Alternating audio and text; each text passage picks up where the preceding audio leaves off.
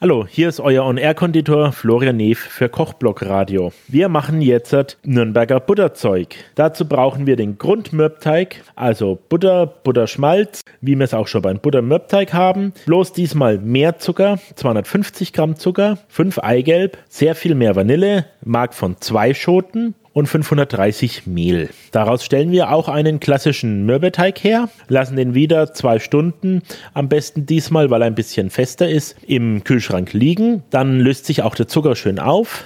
Wenn wir ihn raustun, kneten wir ihn nochmal durch und rollen ihn aus. Diesmal auf ungefähr 5 mm, etwas dicker, damit die Butterplätzchen dicker werden. Wenn wir ihn ausgerollt haben, stechen wir ihn aus in verschiedenen Formen, sei es jetzt Sterne, sei es jetzt Tannenbäume, Stiefel, Herzen und backen ihn bei ungefähr 190 Grad acht Minuten lang, je nach Bräune.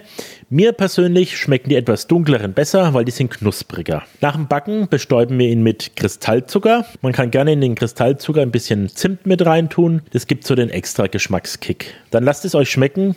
Euer und Air Konditor Florian Neef.